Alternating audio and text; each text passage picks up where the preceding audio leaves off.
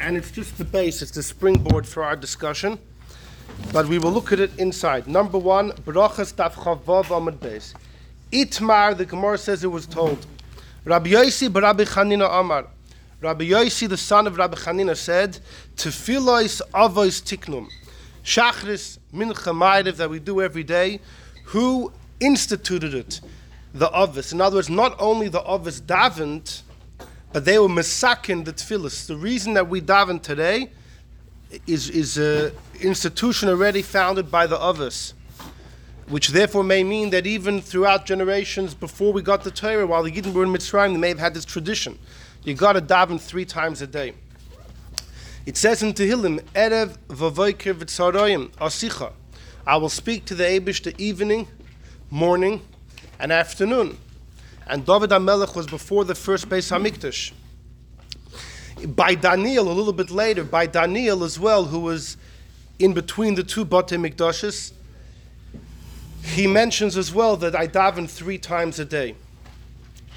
So apparently it's a tradition going way back when. To said Rabbi Yosi Rabbi Chanina, yeah. It comes from the Avos. Rabbi Yeshu Ben Levi disagrees. He said it started much later. Omri says, Tefilos, you know who made the Tefilos? Keneged T'midin Tiknum. They were masakin them corresponding to the Karbonos. Meaning it didn't start till the beginning of the second Beis HaMikdash, when there were a group of Chachomim known as the Anshei Knesses HaGedolah, the men of the Great Assembly, 120 of them, and many of them were prophets, the greatest people of the time. They were the ones that enacted davening 3 times a day. They made it a chiv, they were masakin it. And the reason they did it was Keneged the Karbonos. It's funny, it seems like according to Rabbi Yeshu Ben Levi, it only became a mitzvah after the second Beis HaMikdash was set up, was built. That's when the Anshei Knesses HaGedolah really made all of their takanas. How many? 2. So it's right, exactly. We're going to see that all in just a moment. So it's just interesting that you would think if davening corresponds to the Karbonos, they would have made it during Golus when there aren't any Karbonos. But that's actually not historically what happened. It was dafka when there were Karbonos, when the second Beis Hamikdash was up and running, that there was a takana, maybe so that all the Yidden should feel involved and connected to the Karbonos that were going on. So we daven 3 times a day. Now how do we get to 3? We're going to see in a moment. Says the Gemara. No, I what's Rabbi Yeshu Ben Levi going to do with the fact that David HaMelech says I daven 3 times a day? Now that was his personal thing. Or even if some Yidden did daven 3 times a day, like Daniel says, it was not an obligation. There was no takana. There was no official Maisa act that one had to fulfill until the Anshei Knesses HaGedolah came on the scene and they were masakin. They instituted it. Right? They made an institution. Who was it that said that marriage is a great institution? But who wants to live in an institution? Right? Okay, Tanya says the Braisa. Kavosed Rabbi Yosi Rabbi Chanina. We learned a Braisa similar to Rabbi Yosi Rabbi Chanina, the opinion number 1. The Tanya Kavosed Rabbi Yeshu Ben Levi. And we learned a Braisa like a second opinion. And the Gemara elaborates. Tanya Kavosed Rabbi Yosi Rabbi Chanina. We have a Braisa like opinion number 1. Avram Tikkun Tfilin Shachris. Avram established Shachris. Shenem, as the Pasuk says in Vayera, Vayashkem Avram Baboker, Avram woke up in the morning, El Amakim, to the place Asher Amad Shom, that he had stood there. What does it mean he had stood there? The Ein Amidu Elot Fila, standing means to daven. Shenem, as it says in Tehillim, Vayamid Pinchas, Pinchas stood, Vayefalon, and he davened. So, right. Deploys and nasan beflilim, right? It means judgment. That's right. So there's numerous translations over here. This Braisa learns vayfalol is tefillah, but you're right. Vayfalol can also come from the word plilim, which is a justice. Yes. Yitzchak tikkun tefillas mincha. Yitzchak established mincha. Shenemar, it says in Chayisar, vayetze Yitzchak lesuach basada. Yitzchak went out to speak in the field. Lifnois Arev, towards evening. And what do you think Sicha is? He was having a discussion with someone? No, the Ein Sicha El Tefillah. Sicha is davening. Shenemar Tefillah La'ani, the Tefillah to the poor man, Kiyatov, V'lifnei Hashem Yishbech Sicha, before God he pours his speech. That's davening. Yaakov Tikkun Tefillah Sarvis. Shenemar, it says in today's Chumash, Vayifka B'Makom, he encountered the place, which can either mean B'Makom is the Eibishter, or it means the place. We'll come back to that. The place of he punked and counted the place of Yerushalayim, although he wasn't in Yerushalayim, as Rashi gives the whole historical background. But Vayalan Sham, and he rested there. The Ein Pegia Ela Tefillah, encounter means here, means to daven. Shenemar, it says in Yirmiyahu, Va'ato, and you, Yirmiyahu, Al Tispal Ba'adam, don't daven for the Yidden. Va'al Tisa Ba'adam Rina, Utfila, don't daven on their behalf. Va'al Tifka Bi, do not urge or entreat me, says God. So that's the end of the first brisa. Okay, it supports Rabbi Yosi, Rabbi Chanina. Note that the Gemara doesn't ask what will Rabbi Yeshu Ben Levi do with it. Rabbi Yeshu Ben Levi with opinion number 2. The Gemara does not ask what will he do with the brisa. Note that in the back of your mind. Continues the Gemara, V'tanya, but we do have a brisa, Kavosat Rabbi Yeshu Ben Levi, like Rabbi Yeshu Ben Levi. It says in the brisa, and here it elaborates about davening corresponding to the karbonos. Mipnei ma omru, why did they say the Anshei Knesses HaGedolah? Tefilos HaShachar Ad Chatzos, that Shachris goes till midday. Shahadei Tomid Shal Shachar, because the morning Tomid, Korev Ha'elech Ad Chatzos. That's the same time parameters of the morning Tomid. Rabbi Yehuda Omer Ad Arba Shoish. Rabbi Yehuda says, no, you can only daven until a third into the day, because according to his opinion, the Tomid Shal Shachar, Korev Ha'elech Ad Arba Shoish, only till 4 hours. And by the way, the Gemara says that in that regard, the halacha follows Rabbi Yehuda. It really only goes till 4 hours to get the Zaman Tefillah, Tefillah in its proper time. After 4 hours, you get the mitzvah of davening, but not davening in its right time. And even that only goes till Chatzois. Daven Shachris after Chatzois, that's a problematic issue, but one? Okay. Why does Mincha go till evening? We paskin that Mincha goes till evening. Now, Erev is a very ambiguous term. What does meaning evening mean? Does that mean Shkia? Does that mean Seis? There's a very long Shagas Aryeh, Siman Yud Zayin, where he flips this over like a pancake. Exactly, the different opinions. Is it till eve? Is it? What does Erev mean? It's an ambiguous term.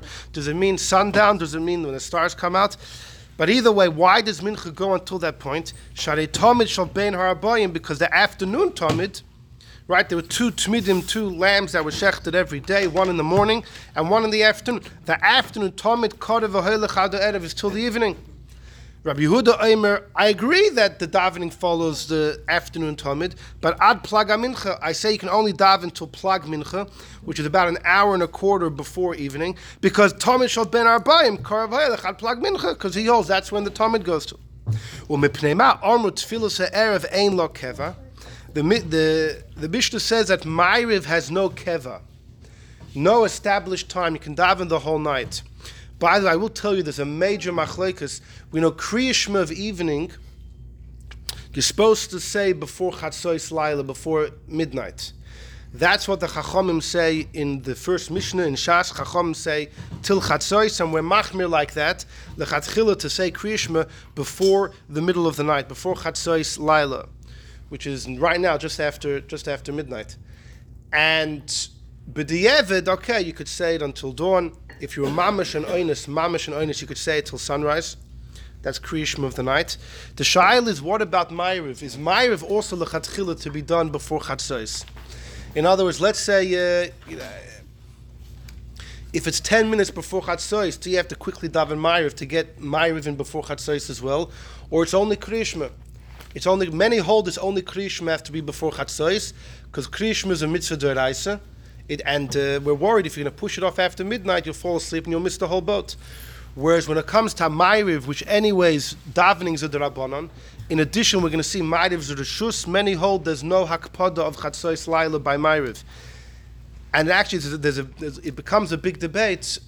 There's going to be a minyan davening 12:30 in the middle of the night. There's a minyan Maariv. Is it better to daven Maariv b'yechidus before then? If you're up anyways, right? Is it better to daven Maariv before midnight, or is it better to daven with the minyan after midnight? And we may see what that boils down to. But Akaponim, the Mishnah does say Arvis ein lo keva, has no keva, has no established time. That definitely sounds like you can go a whole night. It sounds like from the loose lashon, ein lo keva, you can go a whole night. But why taka Maariv is, loose? Sha'arei, says the Braisa, Evorim uPdorim, the limbs and the fats. Shaloi nisaklu mibe'erev. A carbon has to be shechted and the blood sprinkled while the sun is in the air, before sundown, before shkia. And if you do that, the carbon works. The ikir is the zrikas hadam, the throwing the blood in the mizbeach. The limbs of the oil and the fats of all the carbonas, if you don't bring them on the mizbeach, the carbon still works. And the evarim uPdorim, the limbs, and the pedorim, the fats, shaloinis achlum be'erev, if they weren't consumed on the mizbeach before nightfall, krevim v'holchim kol, you can do it the entire night. In fact, the halacha is that, as long as before dawn you get those limbs or the fats on the mizbeach, it's good. Once it's halois hashachar, it's too late, and it's just nicer. You have to burn it, but not on the mizbeach. But if it's before Alois HaShachar, you still have an opportunity to put the limbs and the fats on top of the Mizbeach. So therefore Laila, therefore Maariv as well, is very loose. That's what the Brisa says. Now, so the Gemara brought one Brisa for Rabbi Yeshu Ben Levi, one Brisa for Rabbi Yosi, Rabbi Chanina. Funnily, intriguingly, the Gemara only asks the second Brisa which supports Rabbi Yeshu Ben Levi, what will Rabbi Yosi Rabbi Chanina do with it? And the Gemara says, Neima Tevet Yufsa. This should be an upshlag to Rabbi Yosi Rabbi Chanina, so, because he says it's from the others. So, Amalach Rabbi Yosi Rabbi Chanina, nah, you got it wrong. La'olam Eimalach, of course, Tefilos Avos Tiknim, of course the others made it. But V'smechu Rabbanon HaKarbonos. He says, of course, the Avos were masakin the Tefilos. But the Avos didn't make 18 brachas, the Avos didn't make a nusach, they didn't set up exact times. When the Anshei Knesses HaGedolah set up an exact nusach of how to daven, how many brachas, right? And they made all the halachas of tefillah. So then they said, when should you daven Avram Shmon Esrei? We're going to hinge it and pattern it after the karbanos. Right. So it sounds like from the Gemara that Rabbi Yosi, Rabbi Chanina holds of this. They're not arguing. Well, no. From the Gemara, it's Mash. Rabbi Yosi, Rabbi Chanina believes there's two elements. There's a word. There's an English word. It'll lose me. Anyhow, but he's linking the two together. The Avos made it. The Chachamim, though, linked it to the davening. Why can't you say that? But the Gemara doesn't say that Rabbi Yeshu Ben Levi agrees to both elements, because Rabbi Yeshu Ben Levi said it's only corresponding to the karbanos. The Gemara brought a brisa about the avos, and the Gemara didn't challenge Rabbi Yeshu Ben Levi from the first brisa, like I pointed out. It only challenges Rabbi Yosi, Rabbi Chanina, who said the avos from the brisa about the karbanos, and the Gemara said, you're right, Rabbi Chanina holds its two elements. It doesn't say the same thing about Rabbi Yeshu Ben Levi, although the Tzemach Tzedek points out in his Chidushim on Gemara that he believes that really they both hold of both. They have to. No, wait. Not so fast. I'll tell you, the raya they both hold of both is the fact that the Gemara doesn't use the Avos brisa to knock off Rabbi Yeshu, but doesn't even ask a question. It sounds like Rabbi Yeshu Ben Levi will say, yeah, of course the Avos davened. No, but the Avos weren't masakin it. That's the debate. Although the Brisa does have Avram Tikkun Tefillah Shachris. All right, so we still need to, it's a little shaky, but I'll compare him like this. What's our discussion? So you have this debate. Did the Avos set the davening into order, or it corresponds to the Karbonos? No, both. According to Rabbi Yosi Ben Chanina, it's both. According to Rabbi Yeshu Ben Levi, it seems to be the Karbonos, not the Avos. If you say the Avos set forth davening, lots of interesting things come out. First of all, there's a beautiful remez from the Avudraham. The Avudraham was a Sephardish Rishon, lived in Spain, and he wrote a very important commentary on davening on the 13th century. And actually, the Rebbe Rashab said when he was younger, he kocht very much in the Avudraham to learn all the... Right, exactly, yeah, and all the commentary on davening. The Avudraham says like this: if you take every second letter of the Avos' names, you'll get to the tefillah they made. Avram, the second letter is a base, that's Boiker, Shachris. Yitzchak is Tzaddik, the second letter, Tzoharayim. And Yaakov, the second letter is Ayin, is Erev. Because it says in Tilim, Erev vavoyker v'tzaroy masichin, Kapitel Nun Hey. I will speak to you in the evening. That's it. Evening, morning, and afternoon. So he says that actually links to the officers, the second letter of their names. The Vilna Gaon came and said the Vort of Betza, that Boiker Tzoraim Erev is Betza. Yehuda tells the brothers in Parshas Vayeshev, we're going to kill Yosef. How in the world, Ma Betza, you know what he meant? How will we turn to God and daven? There's a pasuk in Yeshaya that Yodecha Domi Malei, if your hands are full of blood, then God, then even if you cry, I won't listen to you. So Yehuda says, Ma Betzah, Ki Nareg Etz Achin, if we're going to kill Yosef, we won't be able to daven. That's Betzah. How in the world will we daven? Right, and Tilim, that's in the... What worth?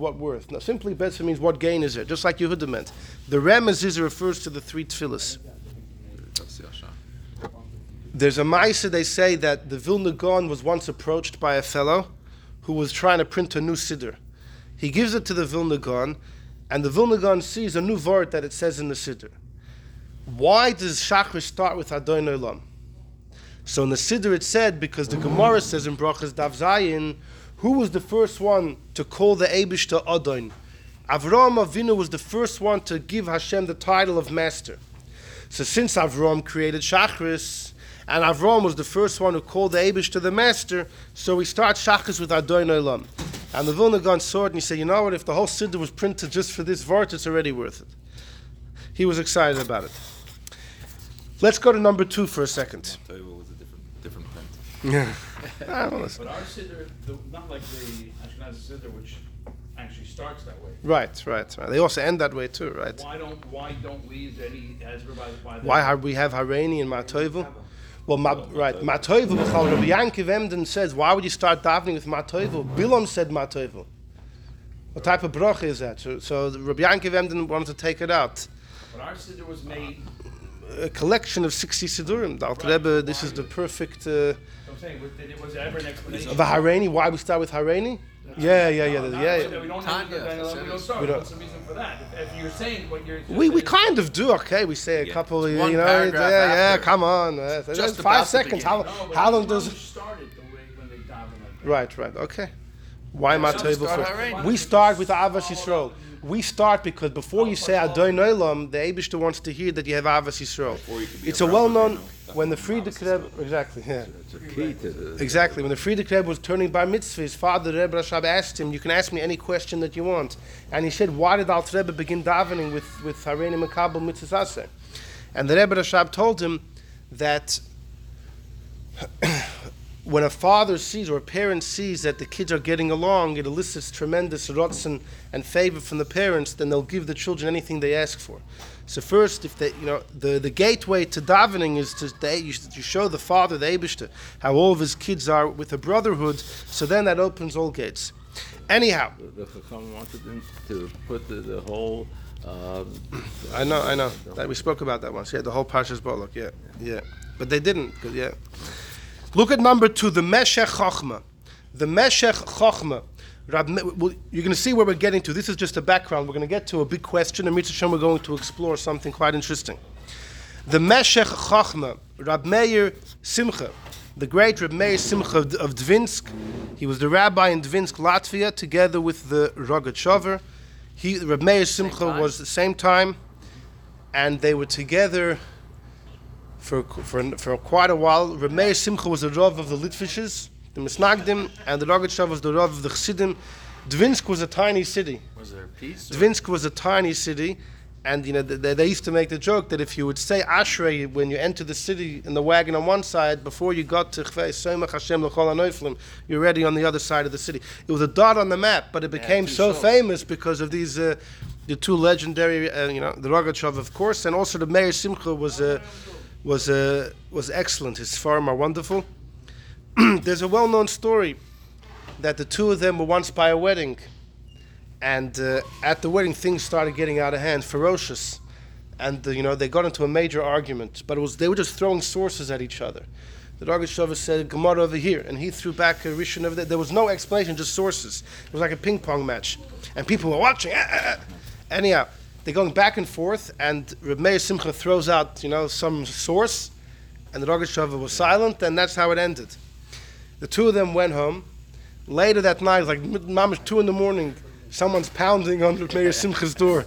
And he goes, he opens the door, the Rogatchover is there with his attendant, and he throws out a maramakum, and he turns around and goes back home.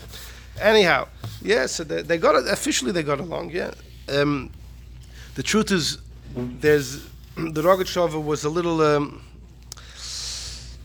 didn't appreciate Reb Meir Simcha's lomdus as much as other people did. The Rogatchover didn't really appreciate anybody's scholarship. He was quite sharp. Somebody once came to the Rogatchover, and they were speaking friendly, and he tells the Rogatchover, it's funny, because on the street they say you're quite critical when Talmidei Chachamim come to visit you.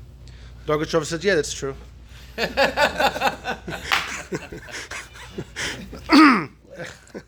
Anyhow, so if he was critical of you, it's already it means you have something exactly that he has to exactly.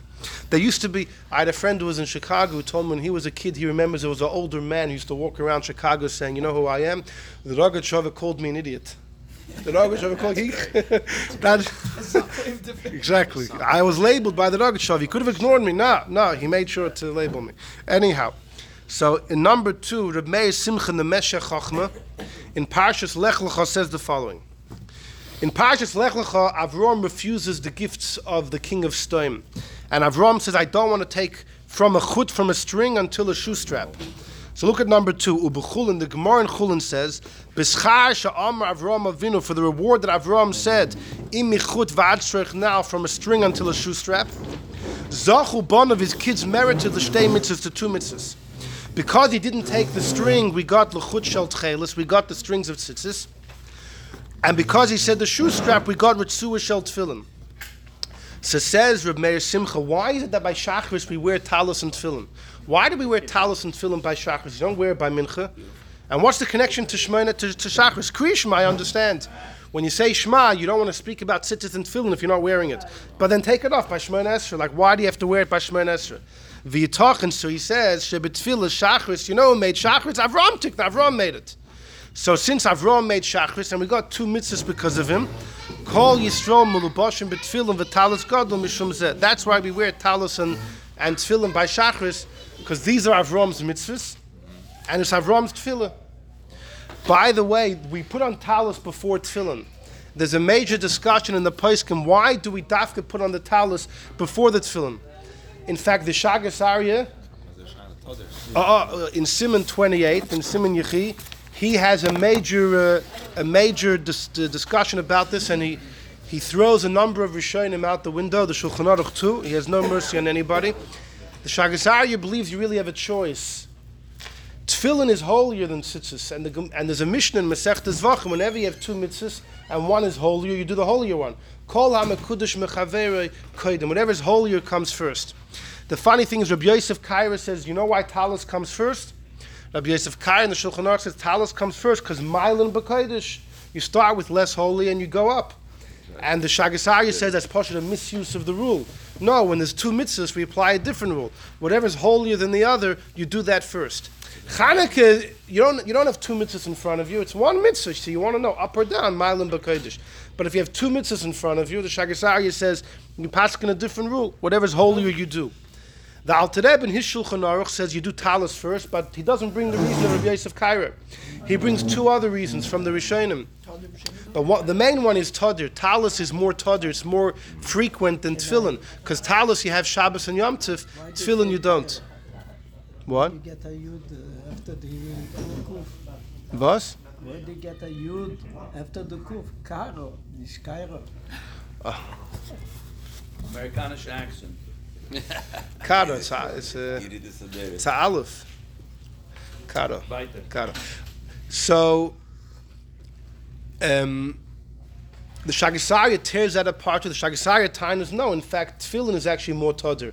Because Minat Torah, you could wear Tefillin day and night. But Tzitzis, many Rishonim hold, doesn't apply at night. So Tefillin gets every day. Right, exactly. So Tfilin has every day and every night biblically. Yeah, it doesn't have Shabbos and Yom Tov, but ultimately it outweighs Talos. And therefore he throws this idea out the window as well. The Alter Rebbe does bring it, and we can have a whole shiur explaining the Alter Rebbe's rationale. But Al Kopanim, it remains a big discussion. What do you do first? The Shagas Aryeh says you can do either or. Yeah, everyone does it. Yeah, unless someone's a real, holds himself to be a big scholar and wants to... Listen, the Rishonim said to do it, the Shulchan Aruch paskins that way, the Alter Rebbe paskins that way. Unless you're the Shagas Aryeh, you have to follow, The Shah is what even what he did, because he holds you could choose. Well, he holds you could choose. No, he paskins. He definitely, he means business. He's not joking around when he writes his psakim. He definitely means you could do either or.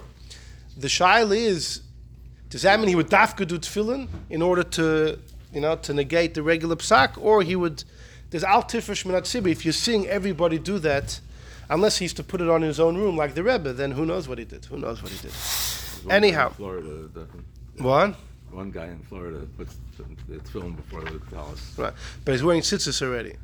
So if you're wearing tzitzis already, there's another. It's more because the truth is because Alter Rebbe also brings that there are some who hold tefillin who comes first. But there's already from the Rishonim who hold that because tefillin is holier, you do tefillin first, even though todir and everything. So it's a big debate. But Al Koponim, there's a sefer on Shulchan Aruch called Ateres Kenim, and in it he says, why Talos comes first. Because what did Avram tell the king of Stoim? First he said michut, the string, and then he said the shoe strap. And you see from the Meshech Chochmah, because we got tzitzis and tefillin because of that, we wear it during Shachris. Well, you also follow the pattern that Avram said it in. And so this all follows if you believe the Avos made the Tefilos. Okay. There happens to be a major debate. It's not on the paper, but in Masechta Brachos on the next daf, one of the most famous debates is Tfilas Maariv. Is Tfilas Maariv Rishus or it's a Chayva? Is it obligatory like Shachris and Mincha, or is it optional? It's a debate between Rabban Gamliel and Rabbi Yeshua. Rabban Gamliel said it's an obligation. Rabbi Yeshua said it's Rishus. And it even became a debate between the Amoraim. Abaye paskened it's a Chayva like Rabban Gamliel. Rava said it's Rishus, we pasken like Rava. And the Gemara there says the most interesting story, and I'm going to share something of highly intriguing, at least I find it intriguing. The Gemara there says a famous story, and just to say it in 60 seconds, that there was a student by the name of Rav Shimon Bar Yochai, and he wanted to get down to the bottom of the matter. Is Ma'ariv obligation or it's just discretionary? He asked Rabbi Yeshua. Rabbi Yeshua says, I believe it's discretionary, Rishus. Rashbi asked Rabban Gamliel, he said it's a chayva. So Rashbi tells Rabban Gamliel, Rabbi Yeshua argues on you. Oh, Rabban Gamliel was not a man to mess with. He said, let's wait till the Beis Medrash is packed and we'll bring up the issue. Beis Medrash was packed, and the guy with the loud voice gets up, and he asks, is Ma'ariv Rishus or not? So Rabban Gamliel said it's a chayva. And Rabban Gamliel says, does anybody argue? And silent. Rabbi Yeshua is not going to own up to the fact that he argues. No, nobody argues. Rabbi Gamliel says, Rabbi Yeshua, I heard testimony that you hold it's Rishus. So Rabbi Yeshua says like this, if I was alive and he was dead, he presumably refers to the kid, Rashbi, who dubbed on me. If he was dead and I was alive, then I could contradict him. And I could say, no, I never said it's Rishus. But because he's alive and I'm alive, I can't deny it because he's alive. And therefore I have to admit that I said it's Rishus. Gamliel said you have to stand on your legs a whole day. And there was a whole story. The people were upset about Yeshua's mistreatment and they deposed Rabban Gamliel. They threw the Nasi out of office. The president was, was impeached. But then ultimately he was brought back together with Rabbi Elazar ben Azariah. The whole story there. So the shaila is like this. On that story, there are two questions. And you'll see how this all comes together. Why did Rabbi Yeshua deny it l'chadchila? Is this after the Yom Kippur with the walking stick? Exactly, yeah. Now you understand why. But on the other hand, Rabbi Yeshua argued with Gamliel before, and he never denied it. Like, why this time was Rabbi Yeshua so afraid that he wanted to deny it? And secondly, since when did Rabbi Yeshua become a beautiful poet? A whole poetry. If I was alive and he was dead, and I'm alive and he's alive... You're going to see an unbelievable pshat. You're going to see, Mamish, it's unbelievable. So that's that Gemara. So here's the Shaila. The Shaila is like this. If the others created the Tefilos like we saw Rabbi Yeshu, Rabbi Chanina, so why would Maariv be a Rishus? Why would Maariv be a Rishus? Avram was a great man. His Tefilah is an obligation. So to Yitzchak. If Yaakov made Maariv, Yaakov is the greatest of the others. It says, Ki Yaakov Borcha Loika, the Eibishter chose Yaakov, Mitoseh Shleima, etc. He's the Borcha Sheba of us. Why would his Tefilah be chopped liver? Why would Yaakov's Tefilah be chopped liver? Why would Yaakov's liver be chopped? Why would his tefillah be chopped liver? Why is it considered? What are you saying? It's rishus. It's rishus. Yaakov's the greatest of the others. Why would his tefillah just be discretionary? Okay, so there is a Rashi. There's a Rashi in Masechta Shabbos Daf Tes. It's not on the paper. The Gemara in Masechta Shabbos Daf Tes brings the idea that we know that tefillah avos is rishus. We pasken like Rabbi Yeshua and Rava. Rashi there says, do you know why it's Rishus? Rashi says, because why do you daven? It corresponds to the sacrifices. The Talmud in the morning, you had to bring. The Talmud in the afternoon, you had to bring. The limbs and fats at night, you didn't have to bring. First of all, you could have brought them by day. And even if you didn't, if you don't bring them at night, it doesn't invalidate the carbon. That's why Maariv is Rishus. That's why Maariv is Rishus. At night, you're allowed to bring it the next day? No. If by dawn, it's too late. No, you could just burn them. You'll burn them elsewhere. It doesn't invalidate the carbon. If you don't put them as bad by dawn, had to be burned. What does it mean? Not as far as the carbon is concerned. It's a separate chiyuv that you shouldn't have leftover limbs and fats. Sure. So what do you see from Rashi? Rashi l'chayr is saying that if you hold the avos made the tefillas, Maariv would taka be an obligation. Maariv is only optional if it's corresponding to the Karbanos. Rashi is saying that the two debates are intertwined. If you say the Avos made the Tfilis and Taka, Maariv would be an obligation. Yankov is in chopped liver. If your hold it corresponds to the sacrifices, then you could say that Maariv is different than Shachris and Mincha. So that's an incredible thing. That's what you find based on Rashi. He's not the only one that says it. Look at number 5 for a second. The Pnei Yeshua, the great Pnei Yeshua. He was a Rav in Lvov, and then he went to Germany, to Frankfurt. He was a brilliant scholar. Unfortunately, he had a major issue with Balabatim in Germany. Oh boy, did they give him a hard time. Yekas. Right. He was also involved in the debate of Rabbi Yonis and Eibishitz and Rabbi Yankov Emden, and because of that, he got himself in further hot water. The Pnei Yeshua says like this. He 1680 to 1756. So a little bit older than the Baal Shem Tov. The whole Baal Shem Tov visited him. A well-known story. You understand? Okay. Very quickly. The Maggid of Mizrich, when he was younger, he learned Nigla by the Pnei Yeshua. And the Pnei Yeshua was still living in Ukraine, in that area. And the Maggid had terrible tsaros with his legs. He could barely walk his whole life. Very difficult. One day the Pnei Yeshua was giving shir, and a fellow runs into the Beis Medrash. And he tells the Pnei Yeshua that there's somebody outside who needs to speak to you. So the Pnei Yeshua says, I'm in the middle of shir, can I wait? The guy says, no, it's urgent, you have to come. Pnei Yeshua goes outside. There's a fellow sitting in a wagon, never saw him before. And the fellow tells him, you should know the shoichet in town is feeding everybody treifas. And with that, the wagon pulls off. So Pnei Yeshua goes back in. I think he ended his shir and he did some investigation. And kachava, he found that the shoichet was an unscrupulous fellow. Pnei Yeshua was wondering, who was that person that came by? A little while later, Pnei Yeshua is giving shir, and again somebody walks into Beis Medrash and says, a fellow in the wagon who wants to talk to you.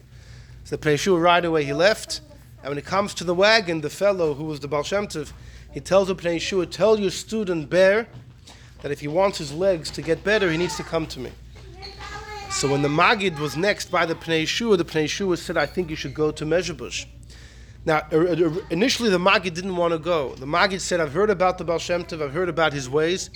I have 36 kashas on the Baal Shem Tov and his minhagim, and I can't go. But Pnei Yeshua urged him to go, and then he went, right? And once the Maggid went, the rest is history. So later, apparently the Pnei Yeshua met him and he told his student, what happened? What happened to all your kashas, 36 kashas, and now you went there and everything disappeared? So the Maggid said to his Rebbe that before I went, I thought the Baal Shem Tov was a human being. That's why I had these kashas. Now that I see that as an angel, all the kashas fell on the wayside. Anyhow, so the Pnei Yeshua... Did get better? Slightly. He was always walking with a... He used to have a walking stick. In fact, we know that when the Maggid had his Chavraya Kadisha, the Holy Assembly of Students, and when they were waiting in the room for the Maggid to come and say Chassidus, they would know he was coming by the clank of the walking stick. And Reb Zusha Anapola would get so excited just from hearing the clank, he would start doing. So he would fall out of his chair and make somersaults just from hearing the clank of his Rebbe's thing. But when the Maggid would say Chassidus, the Barditcher would also jump out of his seat. In fact, the Alter Rebbe and his friends were once discussing an idea, and the Barditcher said, "Where do you hear this from?" They said, "We heard it from the Maggid." The Barditcher said, "How come I wasn't there?" They said, "You were there, but we had to take you out of the room. You were jumping to the ceiling. The Bajid had to remove you, physically remove you, and therefore you missed the rest of the Maimer." Anyhow, the Pnei Yeshua number 5 says, mamish, this idea that Rashi says in Shabbos. Look at number 5, the second line. It appears to me. The machloikus of who made the davening is connected to the machloikus of if Tfilis Avris Rishus or Chayva. Demand the Sfirulei Rishus. If you say that Maariv is a Rishus, what, Yaakov's chopped liver? No, Al Karchach, you must say, Sovereign to Keneged Tmidem Tiknum. You have to go with the opinion that it corresponds to the Karbanas. And therefore, Tfilah Shachris or Mincha is a Chayva like the Tmidim. Mashenkin Tfilas Arvis, She'eino Ela Keneged Vorim Updorim, Deloy Ma'akvi Kapara. It's only corresponding to the fats, which if you don't bring, it doesn't hurt. In addition, Ikrim Mitzvasen, like Dirim B'Yoyim, B'chlal, they shouldn't even be there at night. They should be done by day. Who said you even have leftovers at night? The whole thing is just discretionary. That's why it's Rishus. But man, the armor, Tfilas Arvis Chayver. But if you say Ma'ariv is an obligation, that's because you hold Tfilas Avos Tiknum. It came from the Avos. To the Fiza, accordingly, Kulu Shalosh Tfilas Ke'adadin, all Tfilas should be equal. To Maishno, what's the difference? So the Pnei Yeshua Mamish says it's black and white. What Rashi hints to in Masech the Shabbos, the Befeidish of Pnei Yeshua, and he's not the only one. Many people say this, that the two machloiks and our mamish linked together. It's very simple. Yankov's not chopped liver. If you believe the Avos made the tefillas, then taka, all three are an obligation. It's if you say they're connected to karbanas, that it's not. So you see that the two opinions that we saw in number 1 aren't the same. There's a major nafkamina. What's with Maariv? Do you have to daven or not? The Chidah, one of his many Sfarim, they say he wrote about 82 Sfarim, which is the amount of years that he lived. He passed away in 1806. So he was in Alter Rebbe's time, so he was about 20 years older than Alter Rebbe. And in one of his Sfarim on Shas, on Pesach Einaim, he doesn't buy it that the two machloks now linked to each other. Because they appear a daf apart from each other in the Gemara. You know, the stuff in between that separates the two sugyas. The Gemara doesn't interlock it. He says, from reading the Gemara, it seems like the two machloks are not interlocked, and whatever you hold by one, you could hold something else by the other. So the Chidah doesn't buy this, but it is a Pnei Yeshua, and it does seem to be a Rashi Masechta Shabbos. But the Chidah doesn't buy it. So the Shal is, according to the Chidah, if the two machlokas are not connected, that means you could hold that the Avos made the Tefillos, and Ma'ariv is still Rishus. So we have the same kasha. We're trying to explore is, if you hold the Avos made the Tefillos, why would there be room to say that Ma'ariv is a Rishus? Well, according to the Pnei Yeshua, it's not a kasha. Ma'ariv is only Rishus if it corresponds to the Karbonos. According to the Chidah, he says clearly the machlokas are not interlocked. So according to him, you could say Yaakov made Ma'ariv, and it's still Rishus. The Chidah is not the only one. The Netziv, the great Netziv of Volozhin, Naftali, Tzvi, Yehuda Berlin was his name, and he was one of the big Rosh Yeshivas in the great yeshiva in Volozhin. He actually married the daughter of Reb Yitzchak of Volozhin, who was the son of Reb Chaim Volozhin. So the Netziv married into the family of royalty, and he was a great scholar, and he was worthy to be Rosh Yeshiva. But in addition, he was the son-in-law. That definitely helps. To be the son-in-law of the Rosh Yeshiva definitely helps. Because while he was in Volozhin, there was another fellow, Reb Chaim Briska's father, the Beis Halevi, and the two of them were there. And the Beis Halevi was a gifted, brilliant mind. The Netziv was extremely studious and obviously very bright, but apparently it wasn't to the same degree as the Beis Halevi, Reb Chaim Briska's father. But the Netziv had a very broad knowledge. I mean, each one brought something to the table. But there was major friction. And the Beis Halevi used to, he used to comment on the fact that that Lav Davka, he felt they were on the same level sharpness-wise. There was friction until the Beis Halevi had to leave. There was Din Torah's major Dinei Torah, and it was Paskin the Netziv should remain there. I mean, he was the son-in-law of Rav Yitzchak of Volozhin, and the Beis Halevi left, and he became a Rav elsewhere. But the Beis Halevi, to show that he had nothing against the Netziv personally, the Beis Halevi's son, Reb Chaim Brisker, married the Netziv's granddaughter. So that's how the Briskers go back to Reb Chaim Volozhiner. Because, they have... There's a story that we all say in Lubavitch, but J.B. Soloveitchik from Boston, Reb Chaim Brisker's Einikul, had an interesting version. We have a story that the Alter Rebbe, together with Reb Mendel Horedoker, traveled to Vilna. They wanted to meet the Vilna Gaon and Zitzen beim Tisch and actually speak, have a an honest intellectual conversation about the issues. And the Vilna Gaon, when they knocked, the Vilna Gaon saw them and he jumped out the window. He ran, he scrammed out of town. That's the version we have.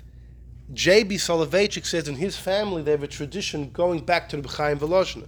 Again, because J.B.'s Baba, Reb Chaim Brisker's wife, was a granddaughter of the Netziv. The Netziv's wife was the granddaughter of Chaim Volozhin.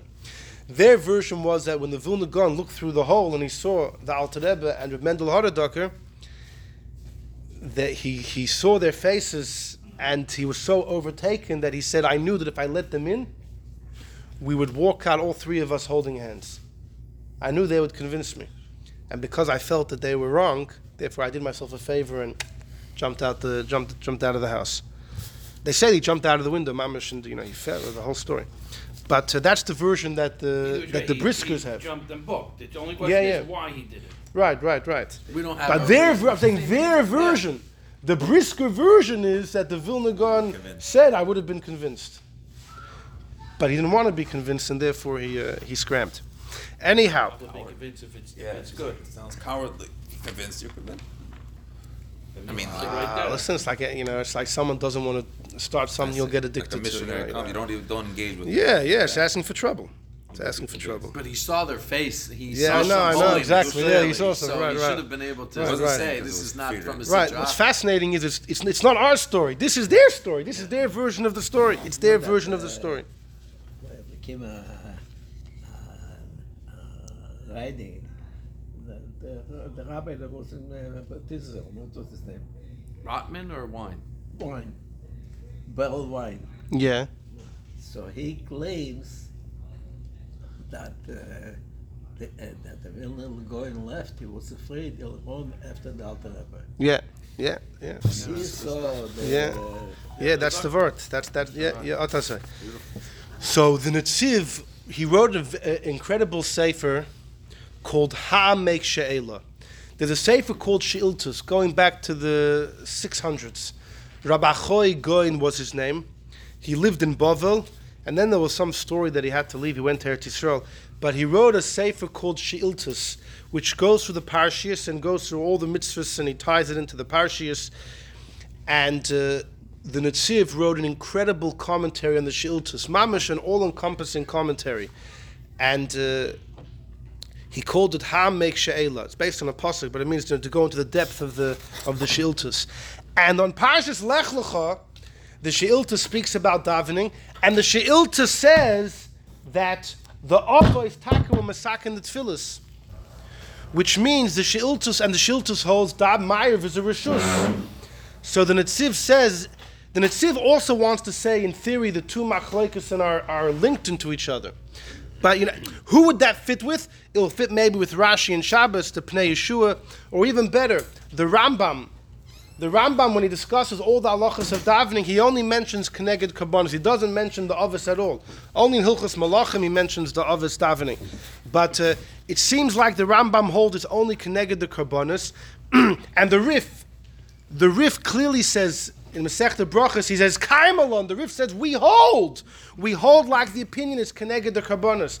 So the Netziv says, well, as far as the Rambam and the Rif, you could say that they both hold Ma'ariv is a Rishus, they both hold we pasken like Rabbi Yeshu Ben Levi that the davenings are Keneged the Karbonos, so it stacks up. With the Rashi, Masechta Shabbos, the Rambam and the Rif, they all stack up. we hold that the davenings are corresponding to the karbonis, and therefore, since Maariv is corresponding to the limbs and the fat which aren't essential, Maariv is not essential. But you can't say that for everyone. He says the Sheilta says clearly the Ovis made the Tefilos, and still Maariv is a Rishus. And it's not just the Sheiltas, he says, the Bahag as well is also one of the early sources of halacha from the times of the Gaonim. Also seems to say that the Ovis made the Tefilos, and still Maariv is a Rishus.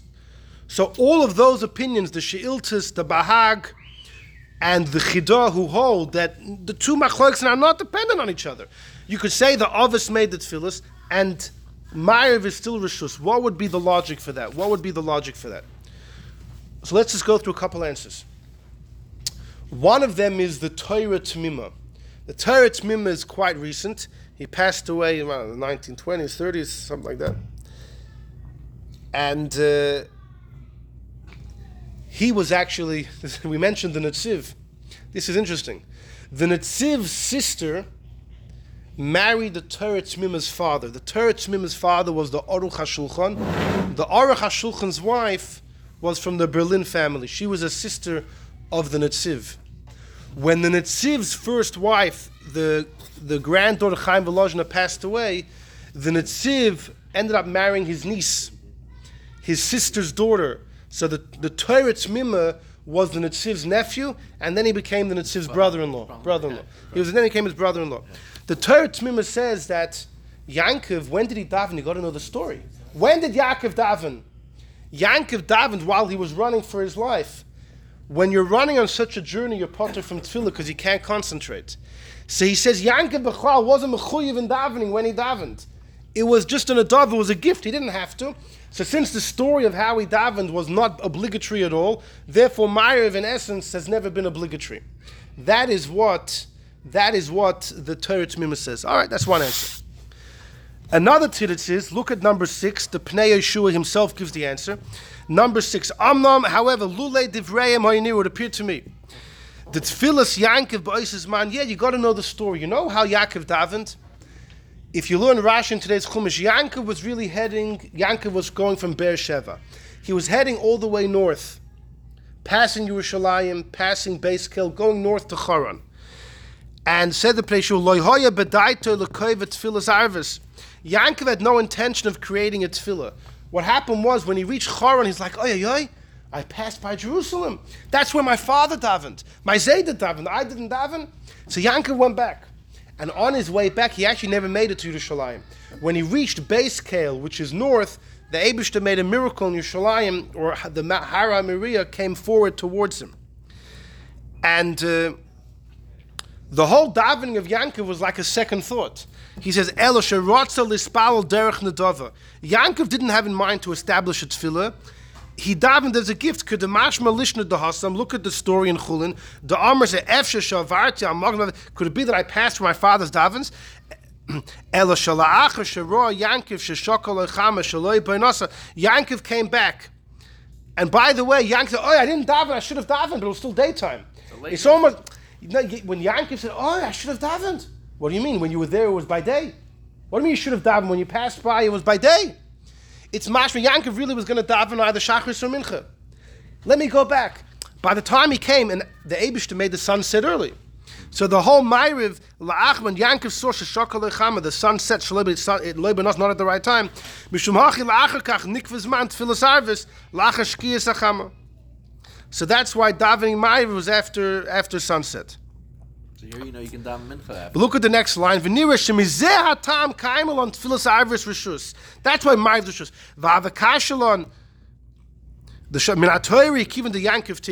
It should even be biblical if Yaakov made it.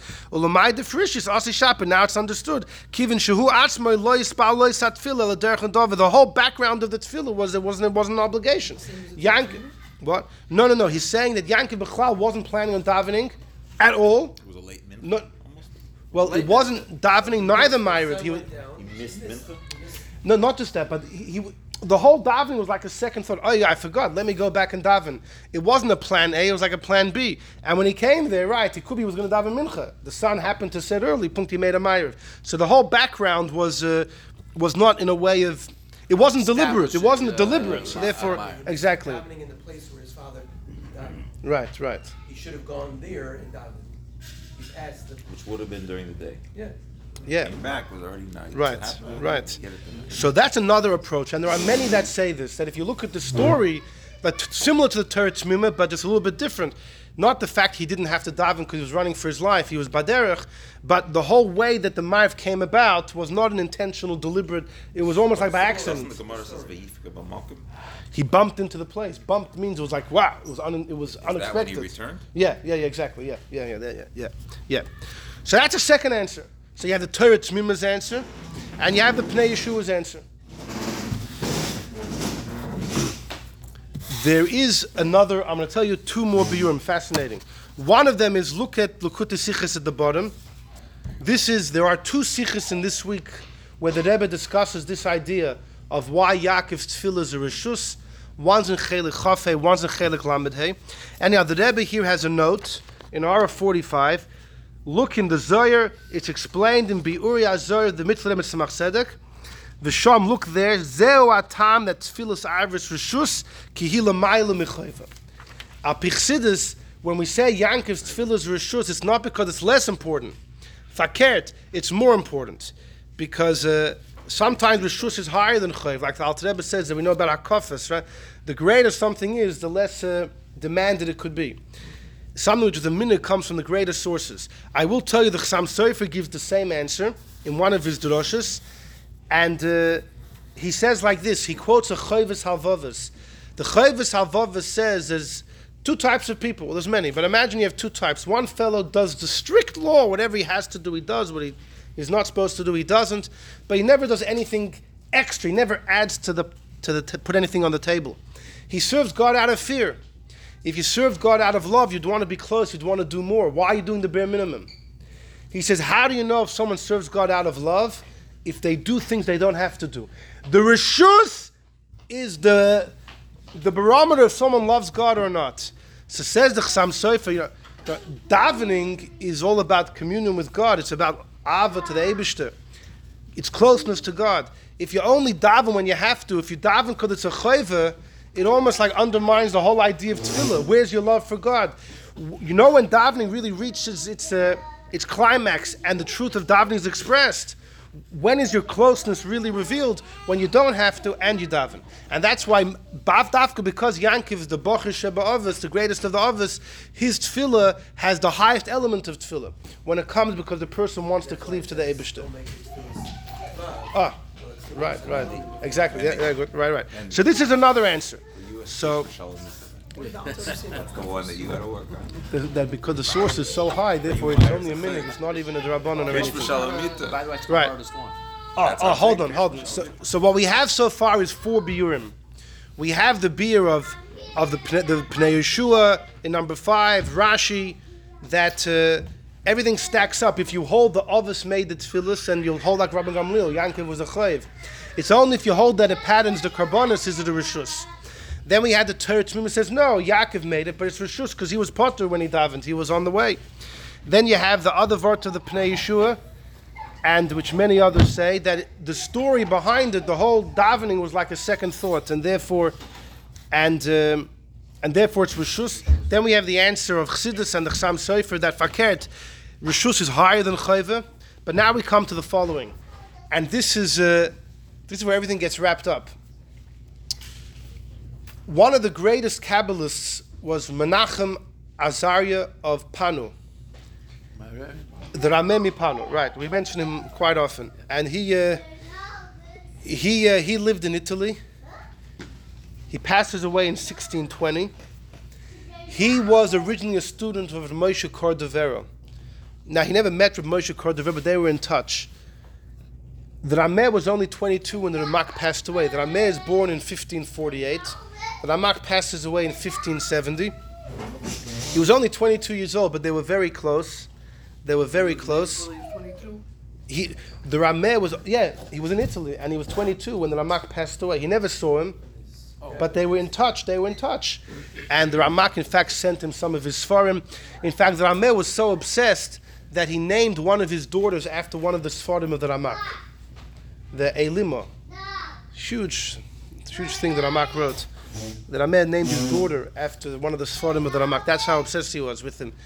When the Ramak passed away, and the Arizal took over, so the Arizal had a student, before Reb Chaim Vital, the Arizal had a student by the name of Bisrol Sarug. Bisrol Sarug is a very important Kabbalist. And he was in Tzvas by the Arizal for a couple months, before Reb Chaim Vital was there. You see, the Arizal, he was born in Eretz Yisrael. When he was 15, his father passes away. He and his mother moved to Egypt, because in Egypt, his mother had a brother, Reb Mordechai Francis, who was a tax collector, a wealthy man, and they stayed by him. He had a daughter, the Arizal married his cousin, and he stayed there for about 20 years. And only when the Arizal was about 35, he went to Eretz Yisrael. He was there for 2.5 years, and then he passed away. It was a plague. It was an epidemic. The Arizal caught it, and he passed away in his bed at the age of 38. How did the Arizal get to Tzfas? When he was in Egypt, he had a dream. And someone came to him from the yeshiva of Rav Shimon Bar Yochai. He said, "No, you got to go to Tzfas. The only reason you're alive is to teach Kabbalah to Reb Chaim Vital." The Arizal went there. Reb Chaim Vital wasn't there. He was busy in Damascus. But Reb Yisrael Sarug was there. So the Arizal taught him. Reb Chaim Vital is busy in Damascus, and he starts having dreams of the Arizal coming to him saying, "Come to Tzfas." Reb Chaim Vital had his students there, and he said, "Should I go to this Kabbalist in Tzfas?" The Chaim Vital's student said, "You're the biggest Baki and Zoyer in the world. Why? Well, you're going to become a student of, you were by the Ramak. The Ramak passed away. Now you're going to go back to the Arizal. You don't know him." But the Arizal kept pestering Chaim Vital in his dreams, until Chaim Vital finally came. By the time he came, Yisrael Saruk had left. And the reason it's so significant is because Reb Chaim Vital writes that the Arizal told me I'm the only one who's allowed to record the Arizal's works. Reb Chaim Vital writes that, right? No one else has Rishus. Yet, there are many ideas in Kabbalah that are actually sourced not in Reb Chaim Vital's writings, but from Yisrael Saruk, and the Shailas, could you rely on it? Because Yisrael Saruk went to Italy and he taught the Rameh Mipanu. So lots of the ideas of the Rameh Mipanu are from this Yisrael Saruk, and apparently the Arizal only allowed Reb Chaim Vital to write this down. So the great Reb Tzadok HaKohen of Lublin says, Yisrael Sarug was there and left before Chaim Vital came, so he wasn't part of the ban. The ban was only from amongst Chaim Vital and his friends. Chaim Vital was chosen. Yisrael Sarug, because he was there before, he was allowed to, grandfather, allowed to keep teaching. Anyhow, the Rameh Mipanu has incredible tshuva. He wrote, besides for Kabbalah, he was a Rav as well, and he wrote Niglas for him. One of them is Tshuvas. He wrote Shalas at Tshuvas Rameh Mipanu. And he says the most unbelievable thing. You want to know if Maariv is a Reshus or a Chayva? You have to know how Yaakov davened. Go back to the story. How did Yaakov daven? He was running for his life. You know what that means? If you're running for your life, you got to daven as well. On a regular night, why would you daven? Yaakov didn't daven on a regular night. He davened in an Eitz Tzara. So yeah, Yaakov is not chopped liver. Avram and Yitzchak's davenings were peaceful davenings. So you learn from there, you got to daven when things are good. And if things are tough, zichri, you got to daven. But Yaakov only davened based Sarah. So if you're in an Eis Sarah, you got to daven like Yaakov. You know, the Yaakov's tefillah is just as good as Shachris and Mincha, but it was only created in a difficult situation. That's what he says. That's number one. So he says, in the times of the second Beis Hamikdash, Maariv was definitely Rishus, because we had a Beis Hamikdash, times were good. We were not similar to Yaakov's situation. Oh. It was a Rishus. Rabban Gamliel and Rabbi Yeshua's debate happened when? Shortly after the Churban. Shortly after the Churban, Rabban Gamliel's father was one of the 10 Harugim Malchus. His name was Rabban Shimon Ben Gamliel HaZokin. Rabban Gamliel's in Yavna, he's a Nasi. It's shortly after the Churban. Rabban Gamliel said, we're in tough times. Maariv the Chayva! Maariv the Chayva now. Rabbi Yeshua says, no, it's Rishus. You know why he said it's Rishus? Two things. First, Rabbi Yeshua felt that Mashiach's coming is imminent. It's imminent. Well, not sorry, it's imminent. He doesn't bring this, but there's a mamish, there's a Medrash Rabbah, an Brachos Rabbah that says, in the times of Rabbi Yeshua, a couple decades after Churban Bayis Sheni, Hadrian the Emperor gave permission to build Bayis Shlishi.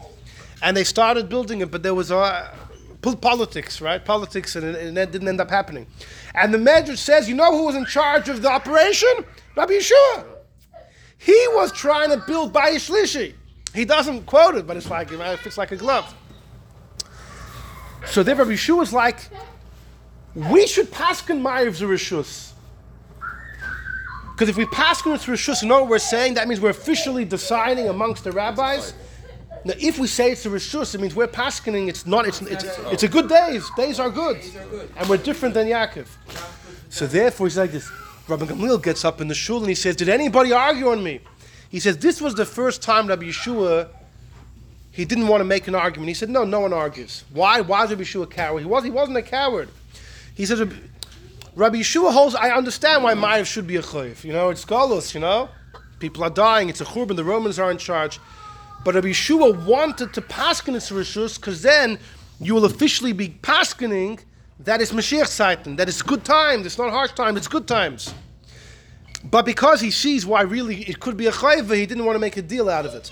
Until Rabban Gamliel gets, you know, stand up, and now Rabbi Yeshua becomes a poet. What did Rabbi Yeshua say? Unbelievable. He says, Rabbi Yeshua said like this. If he was alive, which simply refers to Rashbi, the student, right, who made this whole commotion. But there's a long arichas why Rashbi did this. There's an incredible, I have a long shir about that. Right, because Rashbi, well, he was crazy. He's getting the guy into trouble. No, Rashbi had a very, very purposeful cheshvan about this. It's also a fascinating thing. But here's the deal. Rabbi Yeshua says, right, if he was dead, then I could deny it. But if he's alive, I can't deny it. Says Rameh Mepano, you know what he meant? When Rashbi said if he was dead or he was alive, he's talking about Mashiach. Mashiach, we have a tradition, was born. Tisha B'Av, Bechur ben Bayesheni. He was born then. So the Rameh says like this. If he was dead, meaning Mashiach is dead, right? So then we're in Golos, right? So then I would deny it. What did I would deny? I would deny the fact that I argued, and I would agree with you that it's a chayva because we're in harsh times. But he's alive. He is alive. Mashiach's around, and I'm here with him. So therefore, I can't deny it. I have to argue on you. I really believe Ma'aliv's Reshus because I don't think we're in Golus. I think that we're in good times. Yeah. And that's how he explains. Oh, listen, it gets even better. Because in the Gaonim already write that even though Maariv's really Reshus, but by now the Yidden have made it an obligation. By now it's become an obligation. Right? You shouldn't think, Maariv is no longer discretionary. The Yidden were makabaled as an obligation. Says Rameh Mepano, you know why? Because after we realize we're here for a long time, you know, we're like Yaakov. It's a tzara. We're like Yaakov. It's an ace tzara. But here's a fascinating thing. And we'll finish with this. When the Yidden accepted it as an obligation, how far did the Yidden go? Did Maariv become like Shachris and Mincha? Or it's still, you know, it's half an obligation, but it's still really Reshus. It's a major debate. And for this I have number 4. I have it of Chaim Brisker. He makes a debate between the Rambam and the Ravid. The Rambam writes many times, Maariv is still Reshus. I'll give you an example. The Rambam says, why don't we do Chazoras Hashatz by Maariv? The Rambam says, because the whole Maariv is only discretionary. Why do you do Chazoras Hashatz? In case there's somebody here who doesn't know how to daven, we're going to be moitzi him. Says the Rambam, there's no one to be moitzi by Maariv. No one had to daven in the first place. That's the reason the Rambam gives. But later on, the El Yerabba says no, but now Maariv's a chayv, so people have to daven. So El Yerabba says, yeah, when we took it upon ourselves as a chayv, we didn't have in mind all the way to make such a tircha de tzibura to include Chazaras Hashatz as well. But the Rambam doesn't give that reason. You know why? Because the Rambam holds, even though nowadays it's a chayv, it's not really a chayv. It's still in essence still a reshus. And Reb Chaim Brisker writes that over. Look at number 4. The Rambam paskins, Mi shehoya oimid betfil, if somebody's davening. V'nizka shekvar espalo, you remember, oh, Hashem davened. Ever happens? I just davened 3 minutes ago. Why am I doing Shmoneh Esrei again? Paisik, you should stop, says the Rambam. Afilu be'emtza bracha, even middle of the bracha. But if it was Maariv, eina paisik, says the Rambam, if it's Maariv, you don't stop. If it's Maariv, you continue, says the Rambam. Shaloi yispalo oisem mitchila ela al das she'eina chayva. The Rambam says, because L'chatchila, the whole thing was a voluntary davening, so you can continue. We'll see what that means. Uba hasogas, that's the Ravid, says, En kanachasur. The Ravid says, I don't like this psak. What's the vort? So says Reb Chaim Brisker, I am bekesef, m'lukin kesef, mishnah shapirish hasoga. He explains the Ravid's critique. Mishum desvirle, because the Ravid holds The Gam Tfilas Arvis Kiblu B'Choyv. The Ravid holds that once where Makabel Ma'ariv is a Choyv, it's completely just like Shachris and Mincha. V'dinoi shepoisik b'em tzabroch, and therefore the Ravid holds Ma'ariv is just like Shachris and Mincha. If you remember in middle, you can't continue, and the reason is because what are you going to continue for? When you daven Shachris, Mincha, or Ma'ariv, according to the Ravid, when you daven, you're having in mind it's an obligation. If you remember in middle of the Chveis, Allah Sadiqim, that I davened already, so what does it mean to continue? If you continue, it means the rest of the brachas are an adov, are a gift. But the first half you had in mind is an obligation. You can't join a gift and obligation together. But according to the Rambam, they're both a gift. They're both a gift. That's what Reb Chaim explains. Well, das Rambam tzarich leimar, dehad dechayiv v'nadav v'loin estarfi taka. You can't join together obligation and a gift. Is because hein chalukin beetzem hachefta shel tefillah. This is a classic lingo of Reb Chaim Brisker, because it's two different products that you have created. Where if you dive in the first half of Shemoneh Esrei thinking you have to, you've created an obligatory type of Shemoneh Esrei. If you remember you dive in already, the next couple of brachas will be a gift. You can't join those two things together. And Mishum Dehechabeh, they're different because this is Chayiv and this is Nadava. But Arv is, according to the Rambam, Din Rishus, and Arv is a gift.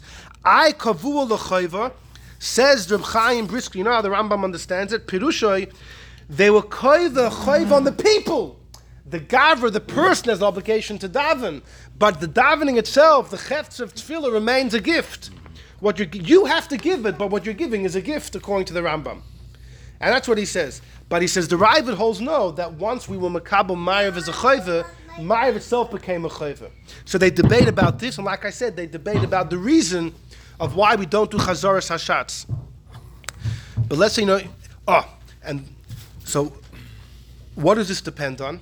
In other words, they're debating how much of a choy did Ma'ariv become. Based on the tshuva of the Ramei Panu, I'm going to take the liberty to say, it all depends on your attitude of Golus.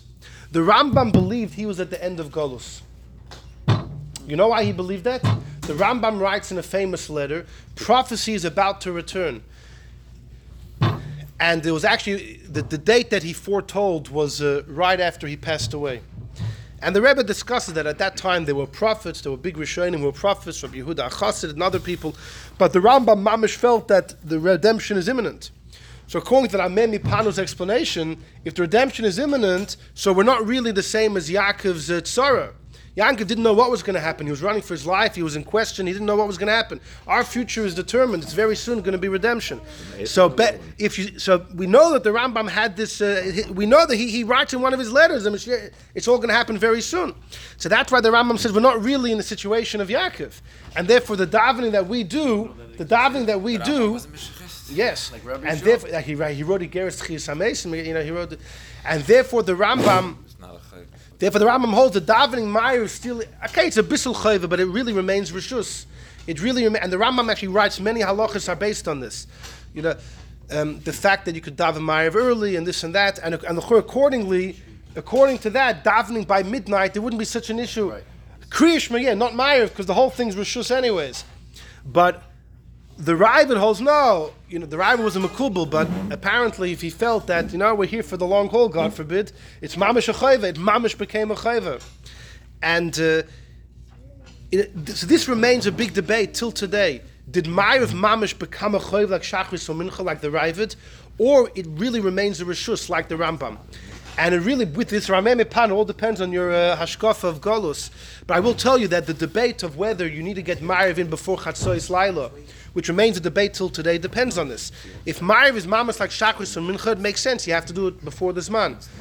But according to the Rambam, it's Rishus. You could do it the whole night. Another difference is...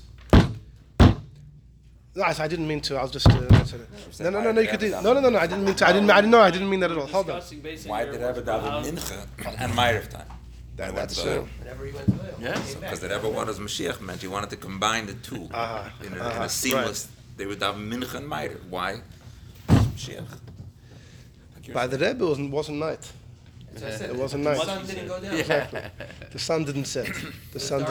That's your world. Exactly. We down in Mincha, 90. Your world. There was a guy in Crown Heights who was confined to a wheelchair. He never went to shul. He only went to 770 when Mincha was late. was the only time he went. He said, if the Rebbe is lifting everybody above time, I want to be there. Was, you know, then you had those that whenever the Rebbe davened late would make sure to daven Mincha earlier. You know? They used to daven, but you had people that Dafka went, the only time they went to 770, you know.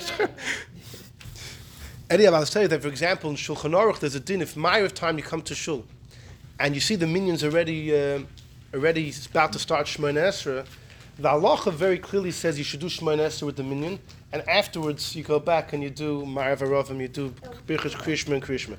And many Litvishes do that. In the morning you wouldn't, because in the morning you have to get Bisoymach Gula L'Tfila. You want to get the Gaal Yisrael before the Shmoneh Esrei. But at night it's not so important. And therefore many would flip it. It happens to be that the Kaf HaChaim, a big Sfaradish HaPoisik, says, Al Pi Kabbalah, you can't flip, and therefore we actually rely on that, and therefore in Lubavitch we don't flip even at night. You come late, and you start davening from the beginning. But what's the reason Al Pi Halacha that Maariv is so different than Shachris, that you could just flip it, do Maariv first, and then the Kriyashma later? Tosfos says, because Maariv's a Rishus. If Maariv itself is optional, how could there be an obligation to be Soymach Gula L'Tfila? How could you say you have to say Gaal Yisrael and then Shmoneh Esrei if you don't even have to do the Shmoneh Esrei? Which means Tosfos is also learning like the Rambam Shtikl, that Maariv still remains a little bit Rishus. And that's why in many shuls, by Maariv time, after Hashkivenu, people will give an announcement, Yalviyavi, this and that, because to speak is not as... It's not as critical. I'm not saying this is our minimum. It's not as critical because Maariv, in a way, is a little bit rishus. But that all depends on how Meshechist the person's outlook is. The bigger the Meshechist, the more rishus Maariv is.